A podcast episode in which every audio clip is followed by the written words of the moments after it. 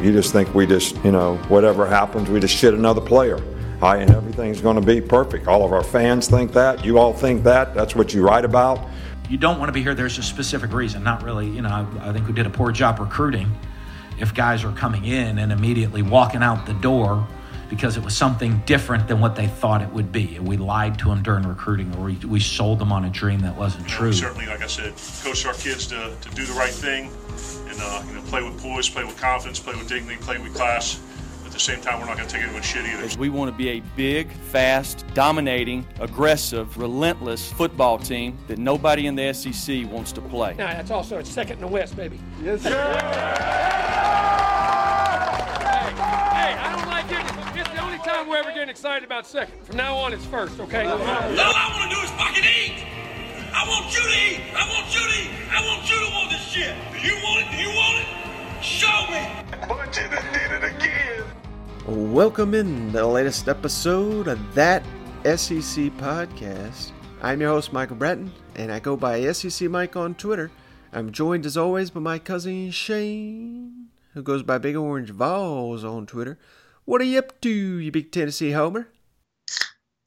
hey, babe, what's going on? Hey, I'm doing good, Shane. Doing a hell of a lot better than old Joe Moorhead. Ouch. Yeah, Joe got it, didn't he? Got that big O axe. We thought he was clear. Not so fast, my friend. Yes, we had to hop on, and we're doing this one late. This may be a little bit of a quicker pod, but we just really had to get thoughts on Joe Moorhead out there in Starkville after two seasons. Got a winning overall record. I know they had a uh, six and seven record this last season, but overall winning record two and zero in the Egg Bowl. But he's out after two years, and you see that you know th- this is a growing trend here in college football with uh, Willie Taggart out at Florida State, Chad Morris out at Arkansas, each after two years. Now Joe Moorhead. But it seems like you know every situation is unique, but Joe Moorhead's is just so unique to me because he's beaten the arch rival, he's getting to the postseason, didn't win any of those games, but I don't know, Shane. Thoughts on this one? Mistake by Mississippi State, the right call. What are your what were your thoughts? And I know we kind of teased this on the last podcast, but to me it was still 50-50 when we were talking about it and, and then it was just only hours later he was gone. Yeah, I'm kind of with you, man. I mean, postseason play was big for this university, and just the fact that uh, they made it there, they beat Ole Miss. You know, there was some momentum. Granted, with uh, the bearded trader getting knocked out and and the way the performance that they actually had in, in the postseason game against Louisville, you know, it, it was it was a little embarrassing, but it wasn't crazy embarrassing. You know what I'm saying? Right. And uh, this one surprised me. Um, you know, I tried to I tried to make it about wins and losses, but I don't think that's what this. I think there's something else here, Mike. Um, you know, maybe we're going to start hearing some some stories leak out here before too long. But this this feels like an internal matter that just could not either either Joe was having a real tough time seeing eye to eye with the AD here, or or or some of the boosters or something. Uh, you know, he's he's a Pittsburgh man, and, and you know how them PA people are, Mike. We've got a lot in our family. They get fired up, and they they're, they're bullheaded sometimes, and, and maybe he just wasn't able to fit into the system uh, at Mississippi State. Yeah, and I think that was an issue initially. Obviously, we that's something we kind of hit on, given the fact that a lot of people didn't know if he was going to be able to recruit. I think he answered those questions, but at the same time, it was maybe a culture fit that was an issue. Mm-hmm. You know, one of the biggest things that uh, if you want to say Mississippi State made the right move, you know, it was interesting that when he did arrive down there in Starkville, he inherited such a good team. And I know Nick Fitzgerald had that significant injury. I think that really set them back. And of course, I'm going back to 2018 season because he just didn't really get the offseason to learn Joe Moorhead's system. But you know, when he arrived, if you remember, Shane, he said something like, you know, let's get our ring sizes. Yeah. You know what I mean? Because we're going to win some championships here. And now we're two years down the road, and that final presser.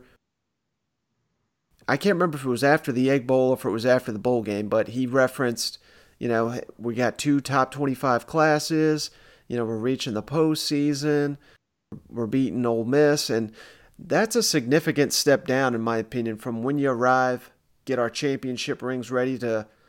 It's almost like that what we were hearing from Muschamp this offseason, where he's trying to find excuses for why he's doing such a good job. So, you know, maybe that's just coach speak, maybe that's what he's got to say, but it it it does show that there was kind of a significant step down, in my opinion, in just the two year window. Yeah. And I actually got in trouble here on Twitter, Shane, like I always do. Uh, Ole Miss people found some, you know, a tweet that I had that uh, when Matt Luke got fired, I said, you know, the momentum of that program, I don't think they should have let him go. And I still, you know, I stand by that. I didn't think that was the right call. Obviously, I didn't know they yeah. were going to hire Lane Kiffin. Now they got all the momentum in the world. But hell, they haven't won any games, so it's not like they're doing a damn victory parade right now in Oxford like they're about to win the SEC. So that remains to be seen. But at the same time, I said something about, you know, if Joe Moorhead was going to get fired eventually, which I think he was, no matter, you know, I'm talking one year down the line, two years down the line, mm-hmm. what have you. If that's wh- where this was going, and that's what it certainly looked like, you may as well get rid of him now because otherwise you're just setting yourself back, you know, a year down the road, two years down the road. So that's what I said. Ole Miss people pretty fired up, but still saying that I don't know if I personally would have fired Joe Moorhead because I don't think I don't know. I just don't know if two years enough time. We have seen enough of his coaching to know, you know, it's not like he was losing to Arkansas. I don't know. It, it just seems like we've seen it where a coach comes into the SEC and he's totally overwhelmed. I get uh-huh. that. I never got the sense that Joe Moorhead was overwhelmed. I got the sense that you know his his offense didn't quite adjust to the SEC, and that really hindered him. Uh, but mm-hmm. and and there was I think there was a lot of issues with the fan support. So if you want to say that was reason for firing him, I'm not going to argue that, and and maybe that is the final reason. But aside for that, I just think that what Mississippi State has now done to their future candidates to come in there to replace Joe Moorhead, they're saying beating Ole Miss, going to the postseason. That's not good enough for us. Who are you going to get to bring in there that, that says, oh yeah, you got to play Alabama, Auburn, LSU, Texas A&M's turned into a monster. Uh, Lane Kiffin just arrived at Ole Miss, and you better beat Lane Kiffin every year, and you better go to the postseason. And even if you do that, we may fire your ass. I just don't know how attractive that job is now that they've done this to Joe Moorhead. I maybe, maybe. I, I think I don't want to read too much into it because we don't know exactly what happened behind the scenes. You know, mm-hmm.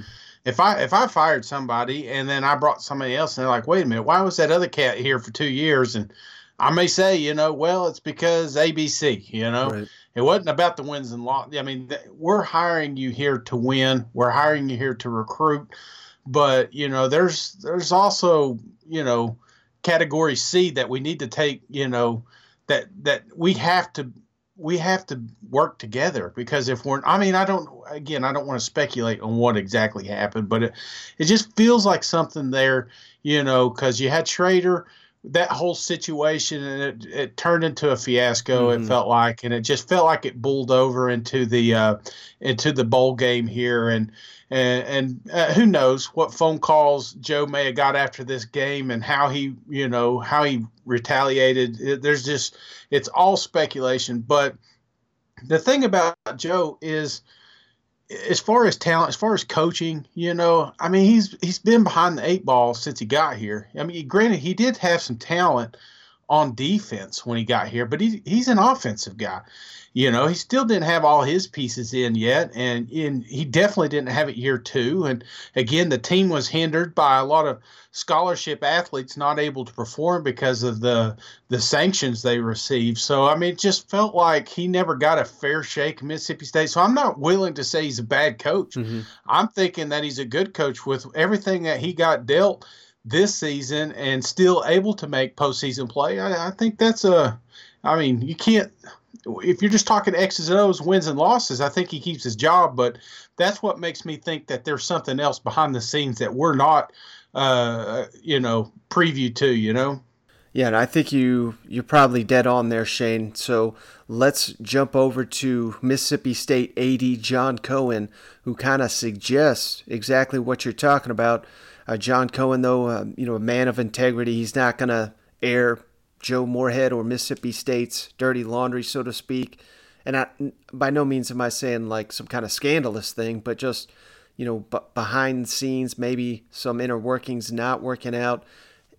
John Cohen repeatedly here says, you know, a series of events uh, for kind of the reason for letting Joe Moorhead go.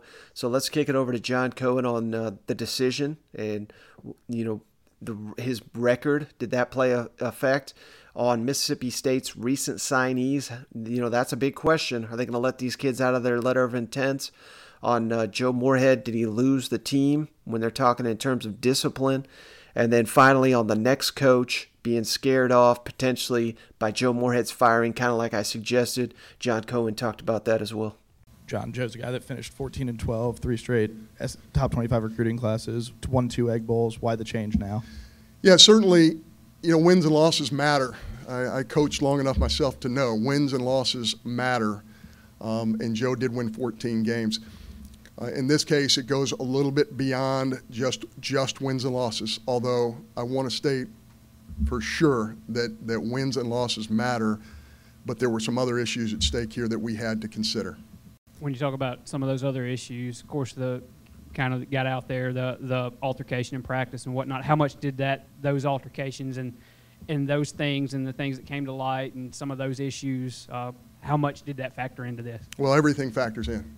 So what, what you just mentioned is, is a factor. Is it the factor? No, but it is a factor uh, one of several factors. With the bulk of the signing class already in, what's kind of your message to those guys at, at, during this transition? Yeah, we we have now contacted every one of our signees. Um, we know that this was a, a little bit of a, a, bombshell to those guys. Um, they, you don't sign with one coach; you sign with Mississippi State University, um, and we're willing to help those folks any way that we possibly can. And we look forward to our head coach having an opportunity to sit down and have a great conversation with every one of those young men. John, was there kind of a feeling uh, that maybe that maybe Joe had kind of lost control internally of the team as far as discipline and accountability and some of the things that you mentioned a while ago when you said you would look for in the next coach? Well, certainly, I'm, I'm not going to dig uh, in deep into that, but there was a series of events we had to evaluate, and, and we had to make uh, the right decision for Mississippi State University. Steve? John, what's kind of the uh, the timeline there for your decision? When did when did you begin thinking if you were headed down this path, and ultimately, when was the final decision made? Well, it's a never-ending evaluation process. Um, I, I, I'm not I can't, I'm not going to pinpoint an exact moment, but certainly I, I had many discussions with our, our president, Dr. Mark Keenum, uh, during the course of the week. And um, actually, you know, we're having conversations all the time, even before this week. So I, am not sure there's an isolated moment. Uh, again, it's a, it's a series of events over time. The Coach Moore was going to be here was it just one thing that happened in the, the past month that made that change, or, or, was it something you were sort of leaning towards the whole time? Well, not I'm not trying to be repetitive, but it's again it's a series of events. I think rarely is there one isolated event that that causes um, a change. I, I, think I know this was a series of events that happened, and, and we I think we do a pretty good job of monitoring every aspect of the program, and uh, and again, it, it, we felt it was the right thing to do you said that off the field issues along with on field problems were reasons for the change, but obviously firing a guy for two years after he making bowl eligible, how would you reassure a Nets coach that this could be a spot where he could succeed even, you know, if he makes two straight bowls and he's out of a job today? Well, it really depends on the nature of the coach. If we get the right coach, they're going to see this as a, an incredible opportunity with the best fans in college football. They're going to see this as a place that has incredible facilities, competing at the highest level we've got to have the person who is not afraid to come in and compete against the best of the very best. And I think the SEC West, it's not even close when, when you look at it nationally. So I think it's all about getting the right guy, the right fit, uh, who clearly understands uh, the challenges of being at this level. All right, Shane. So John Cohen there talking about the firing of Joe Moorhead. I thought he came off pretty well here. You know, he didn't give any, you know, much concrete information here as you would expect. Kind of kept a lot of his stuff pretty vague here, but at the same time, it just seems like it's almost like you're saying there's kind of more to the story than you know is, yeah. is being released and that's a big part of it and like i said you can see it from both sides. Uh, this is a very surprising decision the way it worked out. I mean hell a month ago they were talking about extending this guy. Now a bowl game loss later he's out. So you know not a total stunner but just a very very interesting move and i think more than anything it just says where we are in college football and where we are at mississippi state and it's you know, it's relatively it's a good thing. You know, I don't want to yeah. I don't want Mississippi State fans to misconstrue what I'm saying here.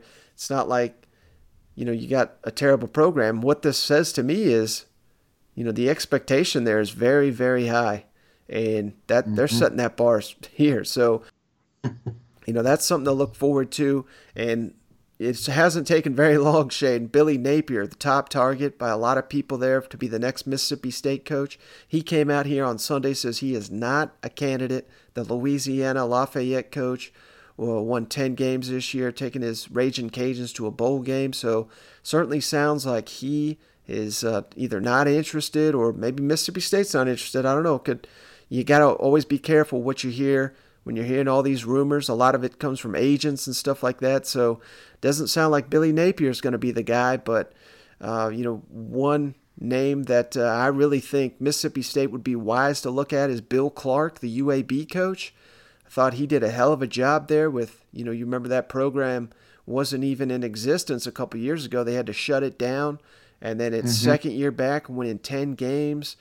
Uh, I thought I think Bill Clark's doing a hell of a job there. That may be a guy they get, and I think the most interesting name is uh, New England Patriots special teams coordinator Joe Judge, who I was not even really that familiar with this guy, but uh, you know the guy we had on the podcast from Missouri a couple weeks ago, T.J. Moe, played for the Missouri Tigers, and he spent a little time there with the New England Patriots. He told me this guy's, you know, a hell of a guy, very popular up there in New England. He's been on staff with Bill Belichick for about eight years. He runs the special teams. He's a Mississippi State graduate, played at Mississippi State, coached at mm-hmm. Mississippi State, then went on to coach at uh, Alabama. And apparently, the New York Giants are interviewing this Joe Judge to be a head coach. So uh, he seems to have some good credentials here. And you know, if they have to go the Sam Pittman route where they got to get someone that really wants the job, I think Joe Judge might be that uh, number one guy. So, what what are your thoughts on that? Joe Judge, mm. Bill Clark, even heard Skip Holtz, Louisiana Tech coach. Any of those names uh, pique your interest there, Shane? Not really. None of them. I mean, here you got. And let's just let's be realistic. I, am sure the, there's some good candidates out there, but you got freaking Lane Kiffin couple hours down the road. You know what I'm saying? You got Sam Pittman and Coach Odom up there in Arkansas. It's just, is that what you want? You want the judge in town? You know what I'm saying? I just, come on. You know, I just, I would rather have Coach Odom. I'd rather mm-hmm. extend an offer to Barry Odom and just bring him down. You know, at least he's got experience in the SECs. Mm-hmm. You know, he's built the team and he's good with defense. I just think he'd be a perfect fit. He recruits the area well, but I don't know. Uh, a lot of the fans are going to want a splashy hire, and, but it, it's really hard to do when you know the coach that you're replacing is in the West and went to postseason play two years in a row, like you said. Mm-hmm. So I, I don't know. I, I, it's going to be a short. It's going to be a short list, buddy. I'm telling you, they're going to have some names on there they'd love to have, mm-hmm. but there's only going to be a few that are going to answer that call. I think. Speaking of splashy, I do not think this guy's a candidate, but I have seen others suggest it. Don't you say it. His name is his name is involved in every damn coaching search from that's out there thanks to his agent. I think this is just more of his agent, but just want to get your thoughts on it, Shane. Butch Jones, Mississippi State. Could you see that? You know, I I think you got to do so many interviews a year to to keep your uh, your your your your pay coming in. What's that called? that uh, when you get fired, you gotta. Anyway, I, I think that's what I think that's what this is. I'm not reading too much into it, mm-hmm. but I'll tell you what: if Butch Jones seriously got offered it, this is man, call me nuts. And I know I've been trying to get him off the payroll forever. If you, if you, if, if Butch Jones had an opportunity for that job, he'd be crazy not to take it. Mm-hmm. And uh, to be honest, I think Mississippi State would be crazy not to offer it because he, you know, he can recruit. Mm-hmm. Uh, now, some people question his uh, his uh, his tactics, you know, and what he does with the talent after. But uh, it would be, uh, I don't know, it, it, maybe it's meant to be. I don't know. That's that's an interesting one. I thought you were going to go Coach Leach on me. I'm tired of hearing that name. I don't think the Pirates ever come in the SEC. He's just played us. But uh, I think Butch Jones. Yes, I think that would be a. I mean, would you re- would you rather have Butch Jones or uh, Judge Dredd here? You know, which one would you want? Huh? Which one you want, Mike? Seriously. Man, that's that's like a rock and a hard place. I think, uh, you know, honestly, Shane, all the jokes we make, I think you're right. SEC experience, recruiting experience. He's won at the G5 level. I don't think he'd really do much at Mississippi State, but I don't think he would, you know, well, when I say much, I mean, I don't think he's going to win the West or anything, but I don't think he would uh, destroy the program either. be cheap as hell. I mean, Tennessee's pay, flipping the bill for this guy. You know what I'm saying? You could get him for cheap, and then, you know, give him an opportunity to prove himself. Mm-hmm. And then who knows? It, worst case scenario, it buys you some time to get another coach if you got to. You know, And maybe he's learned something from old Nick Saban. I doubt it. What flavor coffee he likes? You know. hey, uh, let me ask you on the recruiting side. Um, oh man, that's a.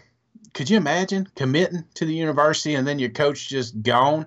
I mean, is there some sort of clause where they can back out of their deal, or is this just uh, you, like he said, you committed to the university, so Yeah, it's weird. I don't know if there's anything official because once you sign that letter of intent, you are locked in with that school. Now, there has been incidents in the past where the school will let you out of those. We're actually going to get to one of those a little bit later here, but yeah, so it, I- it's on the school to do the right thing, in my opinion, and let these kids out that want to be out, that maybe just signed up to play for Joe Moorhead. And I think Mhm. if that if that comes to pass, where we got some recruits, some signees, I should say, that signed with Mississippi State that refuse to play for the new head coach, I think they'll be let out. how many out of all the recruits they landed? What do you say, twenty something?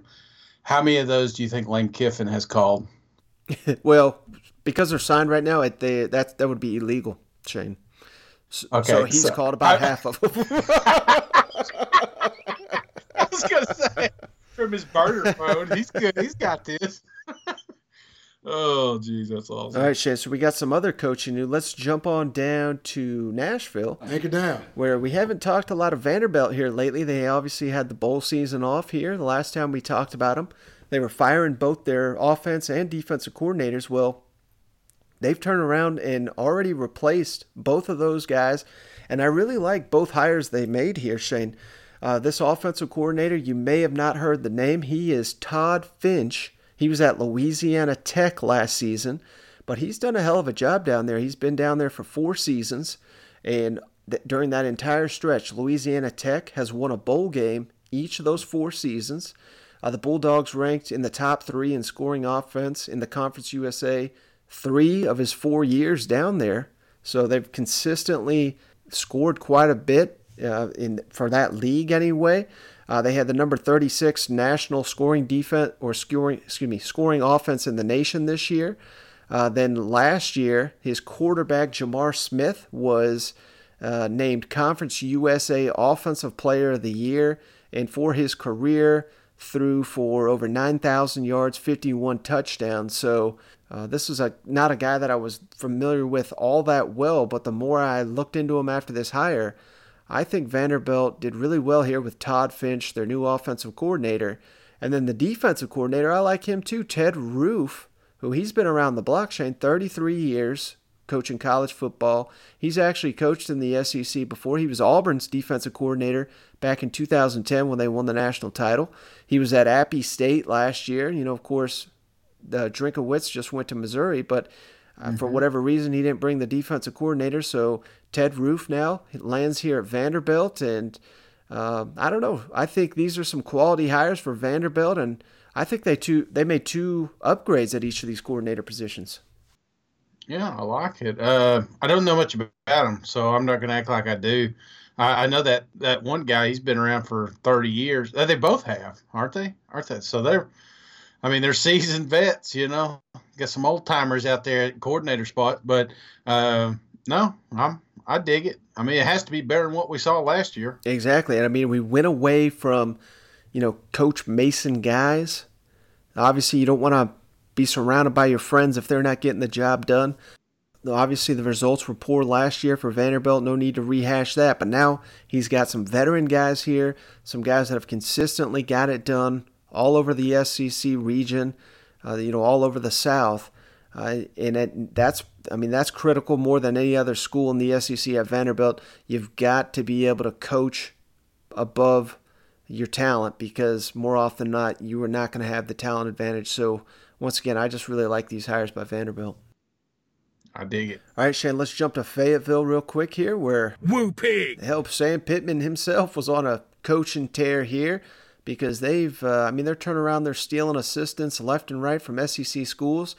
Uh, Sam Pittman, he's made his defensive line hire, stole Derrick LeBlanc from Kentucky. So Kentucky's defensive line coach jumps to Arkansas. I really like that hire. Jimmy Smith, running backs coach. He's the new running back coach at Arkansas. He was at Georgia State. Sorry to bring that up, Shane. He was a Georgia State's running back coach, but before that, he was a Georgia high school coach. So that suggests to me that they're, you know, they're really trying to get into the state of the Georgia. Sam Pittman, obviously very familiar with that area. So, you know, he's he knows the high school coaches. He knows Jimmy Smith and the job he did off the top of my head, I can't recall which high school he was at, but this is really going to help Arkansas in that aspect. And then, speaking of Georgia, Shane, Sam Pittman stole away Georgia special teams coordinator Scott Fountain.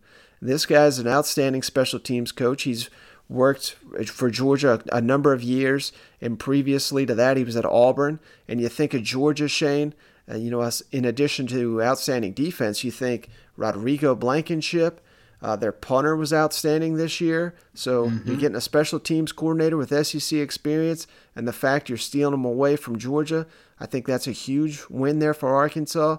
And then st- staying right there with stealing from Georgia, uh, Arkansas has named their head strength coach, Jamil Walker, who was the associate strength coach at Georgia. So they've taken the number two and the number three guy, Ed Ellis, also coming to Arkansas. So, you know, I'm throwing a lot of names at you there, Shane, but just in my opinion, Sam Pittman, I mean, he's really rounding out his staff here. In a, you know, he's it's a mix of veterans and a mix of high school recruiting, and then here you go stealing one of Kentucky's underrated assistants. I've said it before based on this coordinator hires, but I really think Sam Pittman. I know this is his first time as a head coach, but I think he's knocking these assistant hires out of the park. Absolutely. And I was just looking up the the high school, Cedar Grove High School is where uh, he was at. Helped them win back to back state championships. And that's what you got to do when you're trying to when you're Arkansas and you want to recruit Georgia. You got to get a high mm-hmm. school coach, a successful high school coach.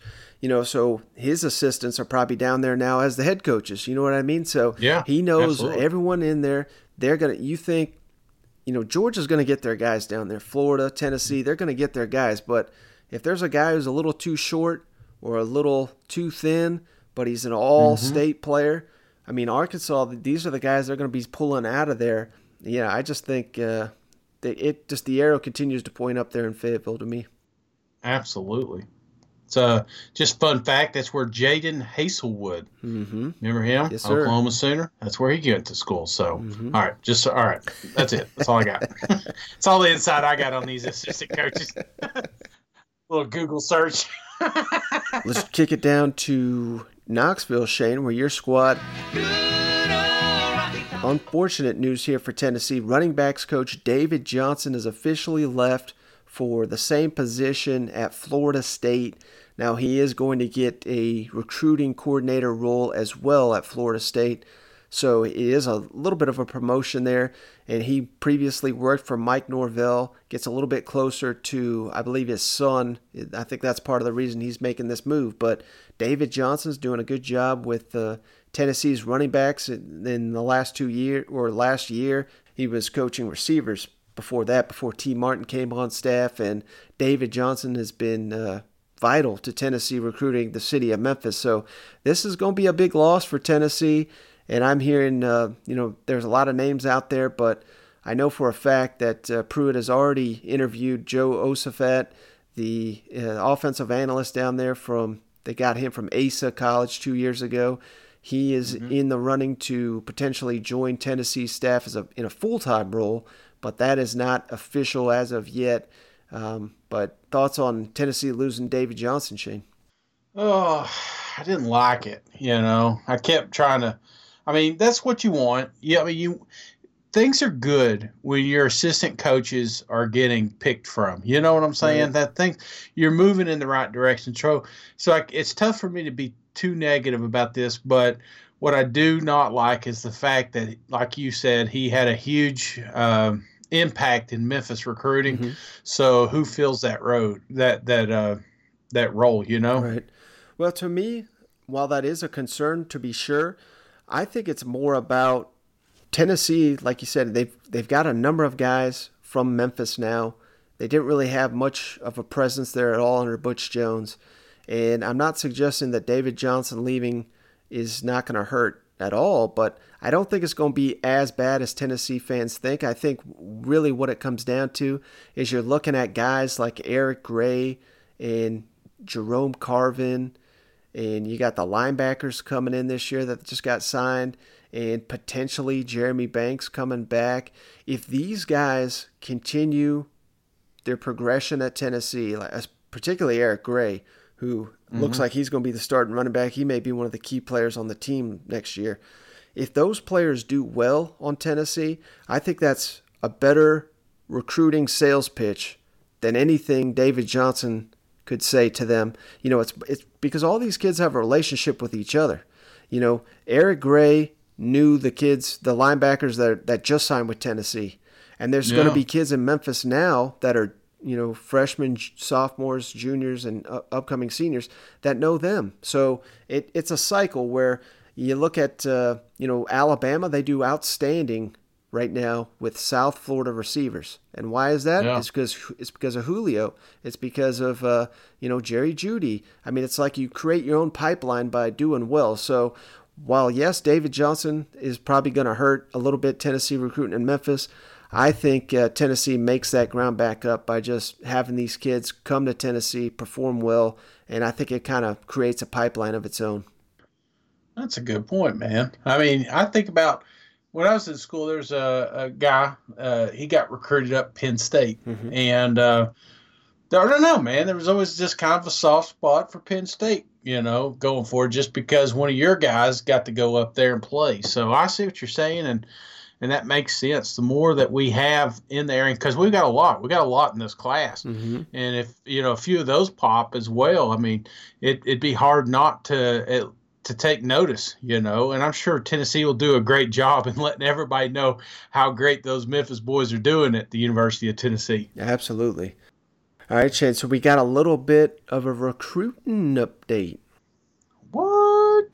This is not a four-year decision. This is a 40-year decision. Come to the University of South Carolina, and you'll be successful the next 40 years.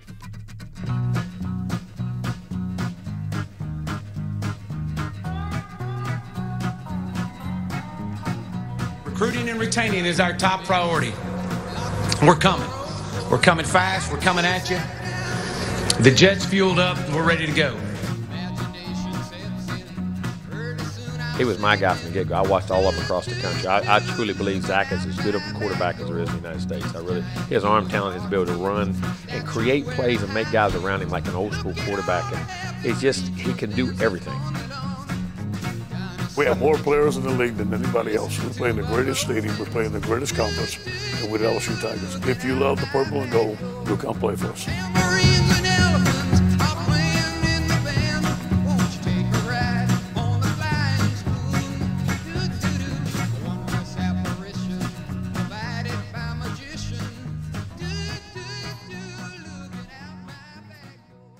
All right, Shane. So for anyone that missed it here on, I believe it was. Uh, damn, these days are running together here, but I I think it was Thursday was the uh, Under Armour All American game, and we had a couple of commitments in that game, but only one from the SEC, if I'm not mistaken, and that would be a big pickup here, already signed. He was just announced his commitment and announced that he had already signed, but five-star athlete slash tight end Darnell Washington from Las Vegas signed, announced it during the Under Armour All American game with Georgia. That's huge for the Bulldogs because, well, anytime you get a five star tight end who's six foot seven, 255 pounds, that's pretty huge. But it's compounded by the fact that uh, they beat out Alabama and Tennessee for this kid. And we know Georgia's issues with the tight end position in recent seasons. I know they had to, uh, you know, obviously get the graduate transfer Eli Wolf. So if Darnell Washington can come come in there and pick up the system right away, I mean, there's an outstanding chance he's starting tight end for Georgia next season. Absolutely, he looks 45. You know, got, did you see him? he's holding his grandkid up in that one picture. Did you see that?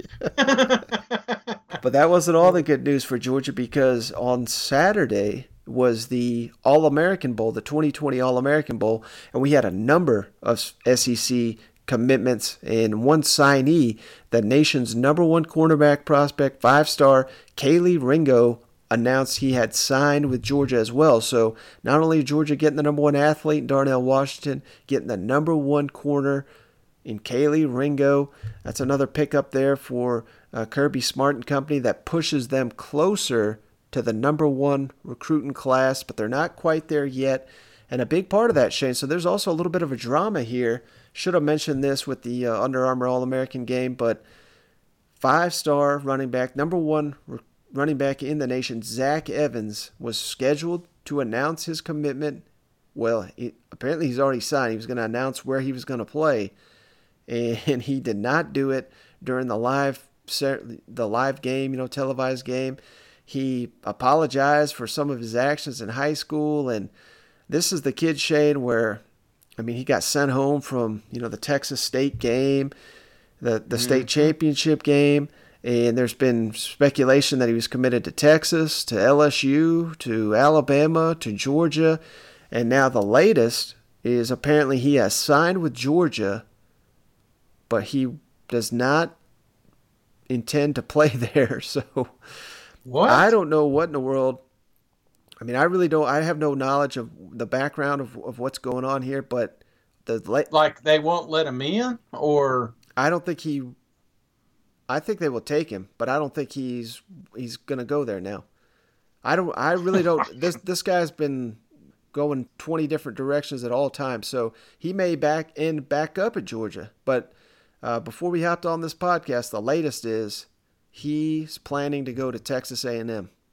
So, hmm. and that'll probably change by Monday morning. But that I plan on watching him on Last Chance U too. but the Just but the kidding. f- I but the fact he signed and didn't announce it, that tells you something is is very fishy here. Something's very I don't even know what the what the hmm. word is here. It's just wonky. You know, if he was going to Georgia, he would have announced it. I'm not not to say that he won't end up there, but if he was if he was intending to go to Georgia on Saturday, or no, this was the sorry, I'm getting confused here.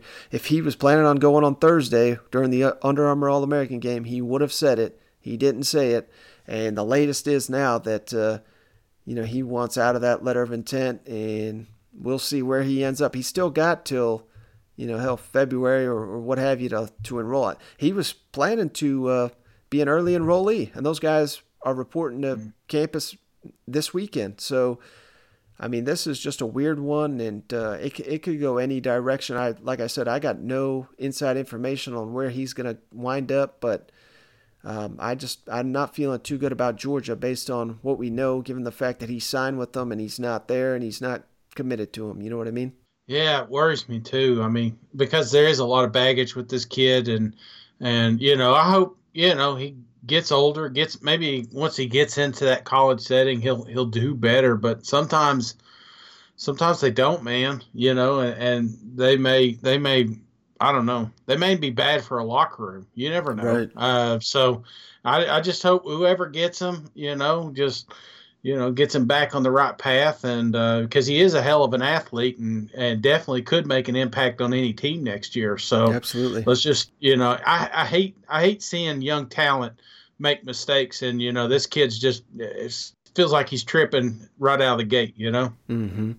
Well, and then we got some other commitments here. Once again, these were from the All American Bowl. LSU lands four star cornerback Dwight McGlothern, the number 25 cornerback in the nation from Texas. So that's a nice pickup. Florida got uh, arguably the biggest pickup from the game. They got four star receiver Xzavier Henderson, uh, the younger brother of CJ Henderson from Miami. He picked the Gators. He's a number 10 overall receiver in the nation, so that's a hell of a pickup. Dan Mullen and company losing a bunch of receivers. They're going to need this kid to come in and play some somewhat next year. Uh, Kentucky, they're continuing their role here. They picked up another All American four star safety, Vito Tisdale from Bowling Green. Picked Kentucky, the number 33 safety in the nation, number three overall prospect from Kentucky. So Mark Stoops and company killing it in recruiting yet again. And then finally, Texas A&M Shane, four-star outside linebacker Edgerrin Cooper from Louisiana, the number 18 outside linebacker in the nation. During the All-American Bowl, announced he's committed to Texas A&M. So that's a little roundup of all the uh, SEC commitments from over the weekend. I like to hear stuff like that.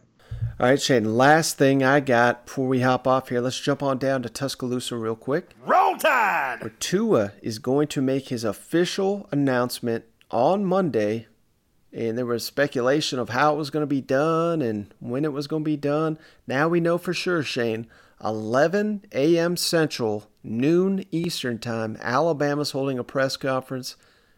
Tua, Nick Saban, set to meet with the media. We have no idea what Tua's decision will be. Now we got um, there's a long list here I've worked up of all the guys coming back and going pro and all that. I was going to get into it on this episode, but uh, we're like I said, we're doing this really late, so I don't. We're going to hold off on that. We're gonna we will get to that, but it it, it also seems kind of silly to do that before the biggest one of all, Tua, makes his decision. So once Tua makes that decision, we'll break all those down for all the teams so far, players that are announced or coming back. But uh, before Tua makes his decision, Shane and I just thought it would be kind of interesting, maybe discuss it a little bit here and make our predictions for what Tua will do. And keep in mind, once again, Monday, 11 o'clock Central, 12 or noon Eastern time, Tua will be making his announcement. What does he do at that time, Shane? I think, Mike, we're going to see a little game of dominoes down there in Alabama. And unfortunately for the Alabama Crimson Tide fans, I think one at a time, these guys are going to decide to go to the NFL, and it's all going to start with Tua. Well, not not start with Tua. Jeudy's already gone, but I think Tua comes out, and then I'm going to. I, I think we're going to start seeing a few pieces fall from this uh, from this group, and uh, and, and they're going to be left holding the bag, man. I, I just I, that's what I think. I think. Saban did his job. I think he did everything he could to convince these boys to come back, Mm-hmm. but it all it all hinged on Tua. And I think the worst thing that could have happened was the timing of Mel coming out saying he's the third pick in the NFL draft because you know here we're trying. Uh, they're down there trying to convince him that you know, hey, come back and you'll be you'll be a top five pick. Well, here's Mel saying you're going to be the third pick in the NFL draft his parents are watching ESPN. You know, they they know that I'm sure the NFL and especially some of these guys that want to keep him as agents have reached out to the uh, to his family and let him know, say, hey, if he's going to come, now's the time because if he gets hurt, then all the money's off the board. So I, I think he's gone. Well, Shane, Tell me why I'm right, Mike. Tell me why I'm right. I think you're wrong. I think he's coming Oh. back based on, you know, it doesn't seem like anybody really knows, but I have heard some speculation that the family is kind of torn on their decision. The father wants him to go pro, Tua wants to come back, and his dad may have to beat him with the belt because Tua is not going to listen to him. I think he's coming back. I don't know. I think he's just, for whatever reason, I think uh, he's more interested in coming back, healing up, really proving himself. And it seems like a lot of these kids are on a mission to, and I think it it hurts the rest of the SEC, if you want to say it that way, that uh, LSU is doing so well because Alabama knows that should be them, or they think it should be them. You know, if they Yeah. if they would have beaten LSU, they'd be in the college football playoff. They'd be right there facing Clemson. That's what all these kids were hoping to do this year, and they never got that opportunity. A big part of that, obviously, is because Tua got it hurt. Now, if you're asking me if I was Tua, what would I do? I there would be no hesitation. I would go to the NFL. We've seen him get hurt every single season. And hell, now we're seeing him get hurt multiple times. I mean, it's terrible.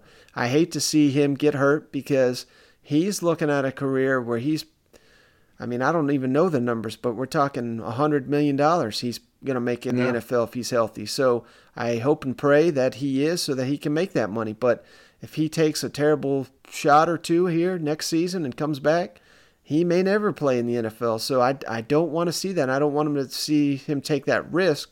But just because it's a risk doesn't mean it's going to happen. And I think that's, you know, he's obviously, uh, I've referenced it before, he's real big on his faith. And if he if he's being pulled in that direction, and I think he is, uh, I think he's going to come back.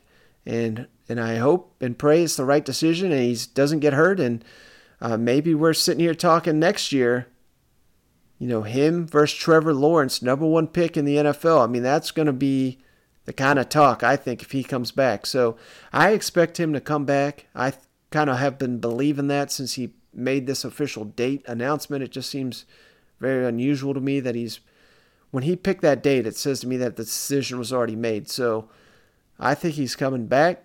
But like I said, I don't know. We'll. I think we could both be right on on this one. I just I really have no no inkling on, on what he's really going to end up doing. I hope you're right. I hope you're right, but I think you're wrong. Just I, I just I don't know.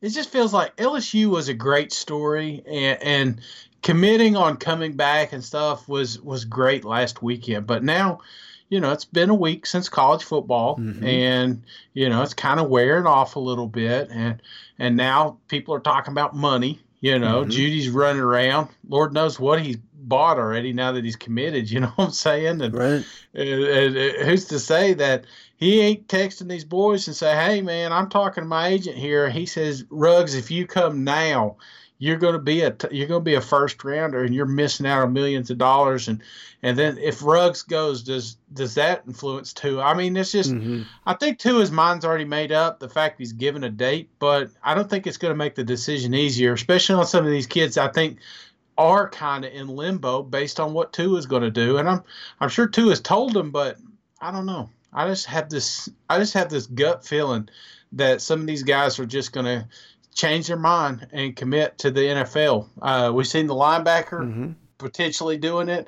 Uh, it wouldn't surprise me if we start seeing some of these other other cats decide to go. Yeah, and I don't really care how hurt he is. I do not see any way, even if he can't work out for these teams, I don't think there's any way he is not a first round pick. Like someone's going to take that chance on him, whether it's New England, who looks like they need a new quarterback now, or if it's Miami Dolphins, who got like four picks, or I think the Raiders got a couple picks. They're you know they're looking. I mean, there's in the NFL. We said it on this podcast. Obviously, we don't follow the NFL on this show, but if you don't got a quarterback, you don't really have a shot to win in the NFL.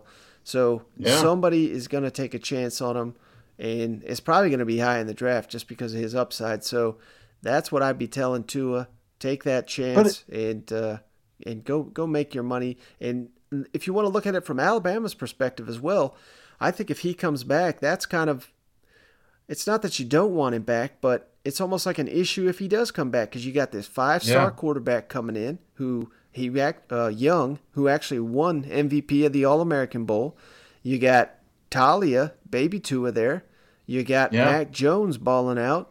You got uh, the grandson of uh, or great grandson of the Bear. I mean, how many quarterbacks can you have? I mean, it there's going to be transfers if he comes back, and Yeah. like I said, you you obviously you're going to take Tua if he wants to come back, but at the same time, it almost just makes sense for him to go get paid, and for this quarterback, this deep quarterback room to kind of work itself out without him next season. It kind of makes more. I'm kind of talking myself into him going pro, but I just think he's going to announce that he's back. I I really don't know why, but that's kind of where I'm feeling right now. And even if you do slip a little bit to it, what does that mean? You're just on a better team. You know what I'm saying? Mm-hmm. Everybody's check, uh, chasing that second offer. You know, when you when you settle, what is it? Three years, you got to stick with a team, and then you can renegotiate or something like that. I don't know how long it is. just yeah, just up. become the new Aaron Rodgers. You know, he had he had to sit behind Brett Favre for a little while, and then when it was his time, he took over, and he had a hell of a team. He took over. Yeah, absolutely. Didn't miss a beat. So Tom Brady, same thing. You know, Drew Bledsoe got him there, and you know, next thing you know, Tom Brady just steps in. So uh, I just think you know, there's a there's a little bit of you know win-win situation, but I don't know. I, I maybe I'm just pumping myself up because I want Bama to fall back a little bit to earth. You know, Mm-hmm. but I'm probably wrong. They're probably all coming back, Mike, and they're going to run a powerhouse next year. All right, Shane. So that's all I got on this one. You got anything before we hop off here? No, Mike. Uh, this was we were going to do a quick one, but this one turned out to be pretty long one. But we're going to get back on here. We're going to have some Tua reaction tomorrow, uh, and we got a whole bunch of other good stuff too. Absolutely, Shane. So that's going to do it for this one. Thanks for joining me as always. Thank you, everyone, for tuning in. And if you made it this far, please don't forget to uh, give us a five star rating and review on the Apple uh, podcast there. That really grows and helps the show out. We do appreciate each and every one of those. But I'll catch you on the next one. All right, see you guys. Go Vols.